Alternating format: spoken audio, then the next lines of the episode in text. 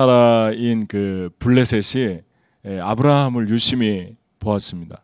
네, 그 블레셋은 지금의 팔레스틴이라는 나라죠. 그래서 계속 이스라엘과 갈등을 갖고 있는데 아, 그 아브라함을 보면서 아, 아브라함이 특별하다는 것을 깨달았고 그 특별함은 아, 무슨 일을 하든지 하나님이 그와 함께하고 있다라는 것을 아, 감지할 수가 있었어요. 물론 꿈에 그 아브라함의 아내 사라를 취해 가지고 빨리 보내지 않으면 너의 가정에 재앙이 말 것이다. 그런 말씀을 듣, 들은 것도 포함해서 아, 아브라함은 특별한 사람이구나. 이제 그런 생각을 했다는 거죠. 그러니까 아브라함이 블레셋 땅에도 들어가서 살고 그랄에서도 살고 또 오늘 이 말씀에 보면 그 블레셋 땅에서 아, 이제 정착하면서 아, 거하는 그러한 모습을 우리가 보게 되죠. 근데 21절에 보면 이러한 하나님을 알지 못하는 아비멜렉도 하나님이 아브라함과 함께 하시는 걸 봤는데 에, 하갈의 어머니 그, 그 하갈의 아들이 누구죠? 그 이스마엘, 그러니까 이스마엘의 에, 어머니가 그 아들을 위해서 며느리를 애굽에서 물론 자기가 애굽 출신이라 그렇지만 애굽에서 얻어가지고 장가를 보내는 그런 모습을 보게 되죠.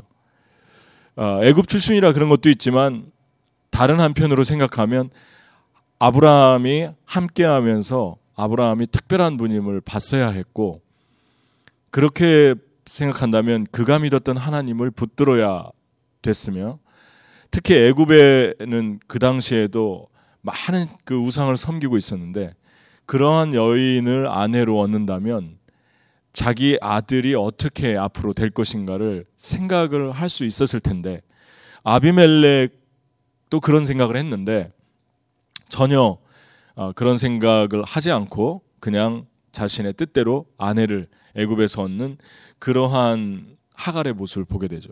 되게 대조적이죠. 그러니까 여러분이 정말 하나님을 사랑하고 그분을 믿을 때 배우자 선택을 할때 아, 신중해야 된다는 것입니다. 배우자 선택을 할 때 정말 기도해야 되고 그리고 하나님의 뜻을 따라가야 되고 또 아, 내가 원했던 사람하고 자, 자연스럽게 안 될 수도 있는데 그때 또 하나님 앞에 또 너무 힘들어하고 하나님까지 아, 밀어내는 그러한 일들을 우리가 얼마든지 할 수 있지 않습니까?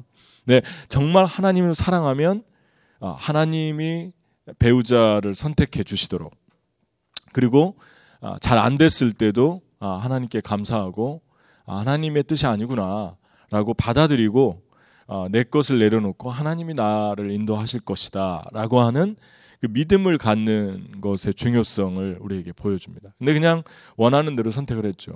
에서도 마찬가지로 자기가 원하는 여인을 이방 여인과 함께 그냥 선택을 하죠. 그런데 하나님의 계보를 따르는 사람들은 전혀 그렇지 않습니다. 이삭도 하나님이 지정한 여인과 결혼을 하죠. 리브가와 결혼을 하죠. 그러니까 이것부터가 결혼 자체부터가 아주 많이 차이가 나고 있어요. 그러니까 하나님의 인도를 구체적으로 받는 것을 아, 볼 수 있습니다. 근데 어쨌든 이 아비멜렉이 하나님을 잘 몰랐지만 간접적으로 아브라함을 보면서 하나님에 대해서 어, 관심을 가지게 됐고 어, 그러면서 이제 아브라함에게 동맹을 요청하죠. 우리가 서로 해하지 말고 같이 잘 지내보자. 그때 아브라함이 동맹을 하면서 어, 맹세를 하죠 서로 계약을 하면서 서로 침범하지 말자 뭐 동맹 국가로 서로 이렇게 계약을 하는데 그때 조건을 하나 내세우죠. 그게 뭐냐면 아, 너희가 내가 전에 팠던 그 우물을 너희 종들이 다 메꾸고 빼앗아 갔다. 그거에 대해서 어떻게 하겠느냐. 그러니까 아브라함이 그동안에 침묵하고 있었던 거죠. 근데 아브라함이 그 사실에 대해서 아, 그냥 양보하면서 아무 일 없었던 것처럼 넘어가지 않고 이거에 대해서는 아브라함이 아주 단호한 모습을 보여줍니다. 왜냐하면 그 당시의 우물은 생존권이 달려 있기 때문에 우물을 누가 차지하느냐에 따라서 어, 그 사느냐 죽느냐 이런 문제이기 때문에 사막이고 그래서 이제 이 문제에 대해서 얘기를 했더니 아비멜렉은 전혀 알지 못하는 음, 상황이었어요. 누가 그랬냐고. 아, 너희 종들이 그랬다. 절대 그런 일은 없을 것이다. 예, 그때 이제 아비멜렉이 동맹을 하게 됩니다. 그러니까 아브라함이 왜 이렇게 우물에 대해서 아, 특별히 아, 많이 집중하고 있는가를 우리가 묵상해 볼 필요가 있죠. 물은 음, 신약 성경에 보면은 생수를 의미하죠. 성령을 의미하죠. 그래서 내가 주는 물을 마시는 자는 영원히 목마르지 아니할 것이다. 그 속에서 영생하도록 솟아나는 샘물이 될 것이다. 그러니까 생수의 강이 터지는 것을 말하고 우물이라고 하면 그 물이 나오는 통로, 배관 역할을 하는 거기 때문에 사람이 만들어야 되죠. 지금도 파이프라인은 우리가 그 수도관은 아, 사람이 만들어야만 하는 거죠. 물은 흐르지만 그 물을 우리가 가져다가 사용하는 건 사람이 만드는 거죠. 문화를 형성하는 거죠. 그런 것처럼 여기서 말하는 아, 우물을 영적으로 비유한다면 성령을 상징합니다. 그러니까 우리의 영혼에서 흘러나오는 하나님의 생수. 그런데 그 우물은 파야만 한다. 예, 우물은 만들어야 한다. 파이프라인을 만들어야 한다. 파이프라인을 깨끗하게 해야 된다라는 것은 우리가 해야 될 일입니다. 그러니까 하나님께서 우리에게 계속해서 성령의 생수를 터치시기를 원하시는데 그것이 흘러 들어가고 흘러 나와서 흘러 들어가서 내가 살고 다시 흘러 들어가는 것이 또 흘러 나와서 많은 나를 만나는 사람들이 살아나게 하는 것 그게 하나님의 뜻인데 그거에 대해서 사탄은 블레셋 사람들처럼 계속 막으려고 한다는 거죠. 그 생수가 터지지 못하도록 기뻐하지 못하도록 또 계속 기도하지 못하도록 염려와 근심과 걱정과 세상 것들로 계속해서 틀어 막으려고 하고 있는 것을 보게 됩니다. 아니면 빼앗던가. 그것이 바로 오늘 이 말씀에서 우리가 깊이 묵상해야 될 부분입니다. 창세기 26장 뒤로 가서 보면 아브라함이 죽고 이삭이 아버지가 팠던 아브라함이 팠던 우물을 다시 팠다는 이야기가 나옵니다. 그때도 우물 때문에 문제가 생겼는데 26장 14절 15절을 보면 양과 소, 가 때를 이루고 종이 심이 많으므로 블레셋 사람이 그를 시기하여 그 아버지 아브라함 때 그 아버지의 종들이 판 모든 우물을 막고 흙으로 메었더라. 그러니까 자기들도 못 마시고 우리도 못 마, 너네도 못 마시고 나도 못 마시고 시기한 거죠. 우물을 자꾸 파니까 파는 것마다 나오니까 그거를 다 흙으로 메꾸는 걸 보게 됩니다. 근데 그 다음 절에 보면 아, 이삭이 아버지가 팠던 우물을 다시 팠다 그래요. 그러니까 하나님의 은혜의 통로는 똑같아요. 그러니까 은혜 아버지 쪽에부터 어, 주님이 주셨던 은혜의 방편들은 똑같아요. 그 은혜의 방편들은 무엇입니까? 그 생수가 터지는 것은 무엇입니까? 회개죠. 부흥 부흥이 일어날 때마다 왔던 일어났던 현상들은 회개, 하나님께 돌아감. 오늘 찬양한 대로 하나님께 돌아감. 그리고 순결한 내면의 회개. 그리고 삶의 변화. 그리고 하나님을 향한 절대적인 헌신. 그리고 어, 세상을 바꾸는 세상에 감옥이 없어지고 술집이 없어지고 유흥가가 사라지고 어, 사람들이 거하는 그들이 살고 있는 땅마다 어, 사람들이 변화되고 바뀌는 그러한 일들이 동일하게 지금도 이 한 우물에서 나오고 있습니다. 이 우물은 계속해서 변하지 않아요. 이 은혜의 방편은 아, 부흥이 일어나고 은혜가 있을 때마다 이런 일이 있다는 것입니다. 웨일즈 부흥도 그랬고 아주사 부흥도 그랬고 평양 부흥도 그랬고 또 한국에서 일어난 부흥도 그랬고 또 아, 이제 그 외에 미국 전역에서 일어난 부흥도 그랬고 또 아프리카 또 남미에서 일어난 부흥도 그렇고 전부 이런 부흥이 올 때마다 회개했고 하나님께 돌아갔고 그리고 예배를 사모했고 그리고 그들이 삶 속에서 무엇을 하든지 하나님께 전적으로 헌신했고 아 또 하나 있구나 청년들이 그 중심에 있었어요. 그러니까 부흥이 일어날 때면 항상 청년에서 시작을 했어요. 거의가 그 부흥의 역사를 읽어보면 아주 흥미롭습니다.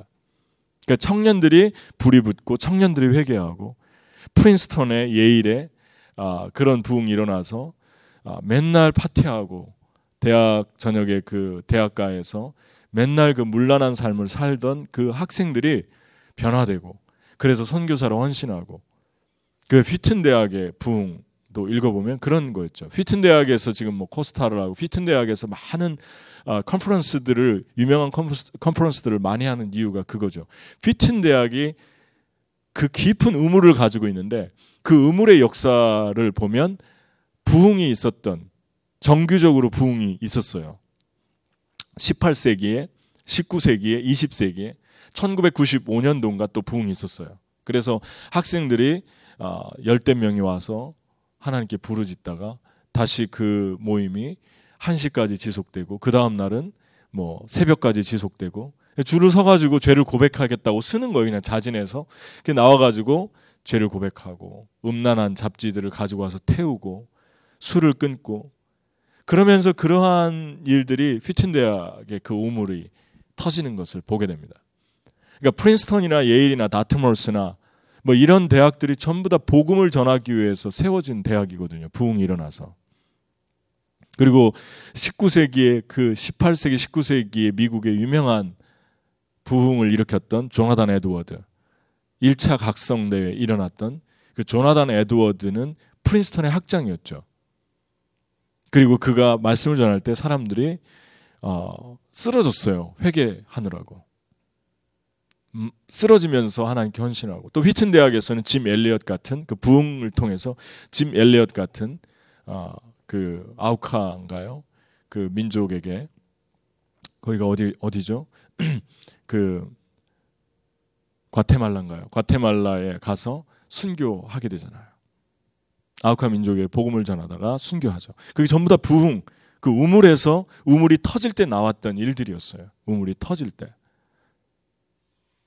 그러니까 이러한 우물에 대해서 하나님은 계속해서 우물을 파기를 원하시는데 또 은혜의 방편은 세월이 흘러도 똑같아요. 성경, 말씀의 부흥, 그리고 청년, 그 중심의 청년들의 회개와 헌신, 특히 대학가 주변으로 나타나는 일들, 그리고 아 그리고 아, 그 속에서 그 생명이 열방으로 흘러가는 선교로 이어지는 거, 뭐 이런 일들이 아, 있는데 그러한 우물들을 계속해서 메꾸려고 하는 게 사탄의 시도입니다.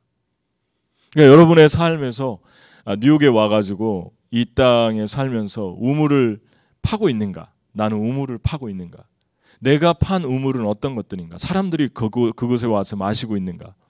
정규적인 기도회, 정규적인 찬양 모임, 그리고 정규적인 예배, 그리고 아, 뭐 교회는 말할 것도 없이 모든 아, 우물의 뿌리죠. 교회에서 모든 게 다 나오니까 그 우물, 그 교회에서 일어나고 있는 생수를 마시게 하는 그 말씀, 그리고 헌신하게 하는 선교, 그리고 삶의 변화. 그러한 우물들을 우리가 계속 하나님이 우리를 통해서 파괴하시는데 그 우물들을 계속해서 사탄이 막고 있어요. 아, 여러분 한번 묵상해 보십시오. 나는 어떤 우물을 파고 있는가? 또 사탄은 어떻게 나를 막고 있는가? 어떻게 막아놨는가? 어떤 부분이 막혔는가? 다시 못 파게 막아놨는가? 그래서 그냥 우물 파는 걸 포기해 버린 거예요. 그만 파야겠다. 아, 너무 무섭다. 내가 덮었다가는 아, 이거 내가 보통 싸움에 휘말리는 게 아니겠다. 이러한 두려움, 까닭 없는 두려움, 또 도망가고 싶은 마음. 이러한 모든 것들을 계속 바라보면서 계속 파야 될 우물은 무엇인가? 여러분, 아, 이삭도 아버지가 판 우물에서 계속 마셨죠. 그건 무엇을 의미합니까? 아브라함이 대가를 지불했다는 거예요. 여기 보면은 아, 동맹을 맺을 때 양과 소 뭐 이런 것들을 가져다가 서로 주면서 맺었는데 아브라함이 아, 이상한 행동을 하게 되죠. 창세기 21장 28절을 한번 읽겠습니다. 자, 시작.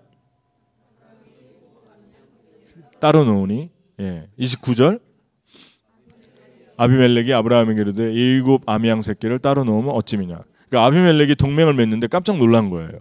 왜 아브라함이 일곱 아미양을 나에게 줄까? 이게 왜 이거 이렇게 하느냐? 다른 소와 양을 충분히 받았는데 그러니까 아, 아브라함이 얘기합니다. 그 다음 절 30절 시작. 아브라함이 이르되 너는 내 손에서 이 암양 새끼 일곱을 받아 내가 이 우물 판 증거를 삼으라 하고. 그러니까 내가 팠는데 이 우물에 대해서 나중에 두말하기 없기다. 그리고 다시는 이 우물을 막지 말아라. 그리고 빼앗아 가지도 말아라. 아브라함은 내다본 거예요. 이 우물에서 이삭과 야곱과 그 후손들이 계속 먹게 될 그 생명의 생수를 본 거예요. 앞으로 오는 세대를 통해서. 그래서 그거에 대해서 완전히 못 박은 거예요. 그것도 블레셋 땅에서. 그러니까 최초의 선교사죠. 그냥 삶을 살면서 그 땅에 하나님의 우물을 판 거예요. 음? 여러분 좋아하는 파 버린 거예요. 버리다라는 말 좋아하잖아요. 파 버린 거예요. 그 우물을 파 버렸어요. 그래서 그, 그 파버리고 나니까 자꾸 막, 막으려고 하니까 일곱 마리 암양 새끼를 주고 다시는 이거를 괴롭히지 마라. 여러분 일곱 마리의 암양 새끼가 어떤 것입니까? 새끼를 낳을 수 있고 작은 인원 이, 이, 저 인원이 아니죠. 일곱이라는 숫자는 완전 숫자죠. 예수 그리스도의 보혈을 상징하죠. 어린 양 예수. 그리고 우리를 위해서 희생당한 예수. 그리고 요한계시록에 보면 7이라는 숫자가 예수님과 다 연결돼 있죠. 그 머리에 어, 일곱 불, 또 일곱이라는 숫자가 요한계시록 계속 나오죠. 어린 양과 연결돼서 일곱인을 뗄 때. 그러니까 예수님을 의미해요. 그건 무슨 말을 하는 겁니까? 예수님께서 너희들에게 생수를 주기 위해서 예수님이 십자가에서 피를 흘리며 대가를 지불했다. 너희들이 이 생수를 마실 수 있는 권한이 생겼다. 마음껏 내 우물에 와서 내 생수를 돈 없이 값 없이 마셔라. 이 포도주를 마셔라. 주님이 그렇게 말씀합니다.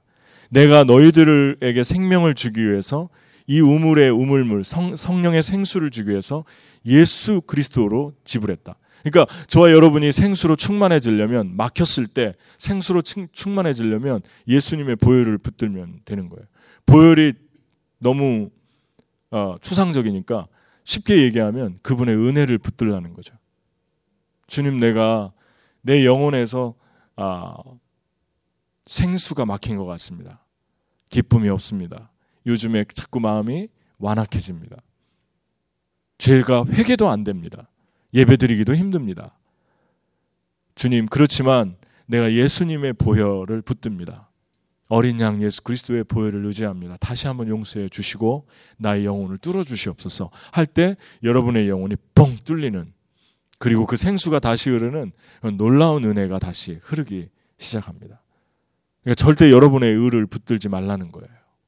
생수의 은혜로 나올 때 주님 내가 부족하지만 예수 그리스도의 생수를 붙듭니다. 의지합니다. 그러한 아, 겸허한 마음으로 주님 앞에 나오는 그러한 이야기를 지금 하고 있는 거죠. 그런데 또 하나 메시지는 아, 너희가 이, 이 은혜를 받았으니까 너희도 아, 우물을 팔 때 예수님의 십자가를 지고 대가를 지불해라. 그 메시지도 담겨 있어요. 아무든 나를 따르거든 자기를 부인하고 자기 십자가를 지고 나를 따르라. 그러니까 여러분과 제가 계속해서 우물을 팔수 있는 근원의 힘은 예수의 보혈 어린 양에게 있어요. 그 은혜. 내가 은혜를 받았으니까. 그런데 가다가 힘들고 지칠 때그 우물을 포기하고 싶을 때 그때 어떤 어떻게 우리가 해야 됩니까? 아, 아브라함처럼 대가 지불이 있어야 된다는 거죠. 내가 가장 내가 가지고 있는 가장 소중한 것을 드리는 대가지불. 그 대가지불이 일곱 마리로 나타났잖아요. 암양 앞으로 무한한 것들을 아, 배출할 수 있는 생산할 수 있는 그 생산의 모태가 되는 그 암양 새끼 일곱 마리를 아낌없이 드렸어요. 여러분은 우물을 파고 있는가를 우리가 같이 묵상해 봐야 되고 또 내 안에 먼저 막힌 부분은 없는가? 그러면 나는 어떻게 이 우물을 뚫을 것인가? 내 영혼의 우물이 뚫리는 그 순간 우리는 또다시 우물 파는 사람으로 살아갈 수 있어요. 우리가 만나는 사람에게 영혼의 우물을 파괴해주고 또 우리는 어떤 모임이나 어떤 작은 것 하나하나를 통해서 아, 우물을 파는 삶을 아, 살게 되는 거죠. 그런데 그때 우리가 대가를 지불해야 될 때가 있다. 희생해야 될 때가 있다. 그 말씀을 지금 하고 있는 거죠. 여러분은 대가를 지불하면서 우물을 파고 있습니까? 그 우물에서 누가 마시고 있습니까? 어떤 일들이 일어나고 있다고 생각하세요? 여러분의 삶에서 여러분이 파고 있는 우물을 통해서 어떤 일들이 일어나고 있는가? 하나님은 내가 어떤 우물을 이 뉴욕 땅에서 파기 원하시는가? 우리가 판 우물은 어떤 것인가? 힘들다고 그냥 놔뒀더니 점점점 흙으로 메꿔져서 더 이상 물이 나오지 않는 그런 우물은 없는가? 이삭이 다시 팠잖아요. 다 걷어낸 거예요. 지저분한 불순물들을 다 돌도 걷어내고 지푸라기도 걷어내고 다 속에 걸 빼낸 거예요. 인간의 의, 교만, 그리고 세속, 쾌락, 정욕 이러한 모든 것들을 다 걷어내기 시작했어요. 그, 그러자 다시 물이 나오는 거죠. 저와 여러분은 우물 파는 사람들이에요. 한 사람 한 사람의 영혼 속에서 온갖 세상의 것들로 막혀 있는 그 영혼 한 영혼 한 영혼을 만날 때 그들의 영혼 안에서 꺼집어 말씀으로 기도로 성령으로 끄집어내고 생수가 다시 흐르도록 그 영혼의 의사 같은 사람들이죠. 그 일을 위해서 저와 여러분을 이 아, 뉴욕 땅에 부르셨다. 그리고 그 우물이 계속 터져 나갈 때 부흥의 물줄기가 이 땅에 올 것입니다. 할렐루야. 여러분 한 분 한 분을 통해서. 그래서 쉽게 포기하지 못하는 거죠. 이 수요일의 우물, 이 수요일의 우물. 여러분 한 분한 한 분이 작은 인원이 모였지만 여러분 한 분한 한 분이 하나님이 우물을 지금 흘러가게 여러분의 영혼을 뚫고 계시고 그렇게 뚫고 계시는 것은 단순히 그냥 나 한 사람을 위한 게 아니라 여러분이 우물 파는 사람으로 준비시키고 있는 거죠. 이 땅에 우물을 팔아. 그때 주시는 메시지가 무엇입니까? 내가 아비멜렉을 일으키겠다. 내가 아비멜렉을 일으켜서 너를 도와주겠다. 아, 그동안 아브라함이 너무 억울했잖아요. 파면은 빼앗고 막고. 근데 아브라함이 얘기할 수 있는 찬스를 하나님이 퍼펙트 타이밍을 주십니다. 아, 아비멜렉에게 얘기하니까 끝난 거죠. 우리가 우물을 팔때 하나님의 타이밍이 있습니다. 아, 힘들다, 어렵다, 그만두자, 포기하자. 어, 어, 이 모임이 좀 시시해지네. 하나님의 사람들은 이 모임이 시시해지네를 먼저 보지 않아요. 하나님이 나에게 이 일을 계속 하기 원하시는가? 이거를 먼저 보는 게 하나님의 사람들입니다. 하나님 어떻게 생각하십니까? 그러면 하는 거예요. Don't give up, don't expect, don't hurry up. 그게 하나님의 사람들의 살아가는 삶의 라이프 스타일 특징입니다. 상황을 보지 않고 하나님을 먼저 바라보는 시각. 하나님 어떻게 생각하십니까? 그때 하나님께서 시간이 흐를 때 하나님의 타임에 부흥의 불줄기가 똑같은 우물에서 펑 터지기 시작하죠. 모리아 산의 기도원, 모리아 교회, 웨일즈의 모리아 교회, 오래된 아주 오래된 교회, 열댓 명 남은 교회에서 이반 로버츠를 통해서 다시 우물을 터쳤잖아요. 아무도 기대하지 않았던 그 교회. 너무도 화려한 교회가 웨일즈에 많았는데 그 교회에서 터쳤잖아요. 그분이 하나님이세요. 여러분, 여러분과 제가 이 하나님께 나아갈 때 하나님께서 여러분과 저의 생애에 놀라운 일들을 어, 행하실 것입니다. 그리고 여러분은 이 땅에 우연히 와 있는 것이 아니라 여러분 한 분 한 분을 통해서 그 우물을 파기 위해서 와 있는 것입니다. 정부에서 유학생들을 이제 어, 회사에 못 받게 어, 더 이상 고용하지 않고 미국 first, American first를 하기 위해서 이제 비자가 더 어려워진다고 제가 오늘 신문에 봤어요. H1 비자가. 그렇지만 하나님께 부름받은 사람들은 이 신문과 이 정세를 먼저 보는 것이 아니라 이걸 보면서도 하나님 어떻게 생각하십니까? 제가 여기 있기를 원하십니까? 그러면 포기하지 않아요. 기도를 포기하잖아요. 기도로 파는 그 우물을 포기하지 않아요. 하나님 이거 아니면 이거죠. 이런 가치관이 아니에요. 하나님 이거 아니면 이거 할게요. 절대 그러지 않아요. 하나님의 사람들은. 하나님 나는 이 우물을 팔 것입니다. 아브라함이 팠던 우물을 또 팔 것입니다. 나는 이거 아니면 이거가 아니라 이걸 하는데 이거 잠깐 하고 있습니다. 이거하고는 천지차인 거죠. 이거 아니면 이게 하겠다. 그건 누구나 할 수 있는 얘기예요. 이거 아니면 이거 하겠다. 그런데 하나님을 의지하는 사람들은 하나님 나는 이거 안 하면 안 됩니다. 하나님이 부르셨습니다. 나는 이 길을 갈 것입니다. 그것이 하나님이 듣고 싶은 하나님이 원하시는 우물 파는 사람들의 삶에 살아가는 삶의 모습입니다. 저는 여러분이 하나님을 따르면서 막힐 때가 있는데 우리가 하는 그 모든 사역이나 모임이나 헌신이 막힐 때가 있는데 그래도 하나님 어떻게 생각하십니까? 계속 파기 원하십니까? 나는 네가 계속 이걸 파기 원한다 하면 파는 거예요. 여러분이 그렇게 할 때 하나님이 아비멜렉을 일으켜서 세상에 믿지 않는 사람을 일으켜서 먼저 동맹을 요청하고 그러한 사람들을 통해서 여러분을 도와주고 여러분의 생의 길을 열어주고 하나님의 타이밍에 그런 일들을 행하시는 분이십니다. 저는 여러분이 이 뉴욕 땅에 정말 우물을 파는 그러한 부흥, 우리 선조들이 팠던 18세기, 16세기, 15세기에 팠던 그 우물을 똑같은 그 우물을 여러분이 다시 파는 그러한 영혼들이 되기를 축복합니다. 하나님께서 여러분을 통해서 하실 일이 기대됩니다. 아, 브라함이 에셀나무를 심었죠.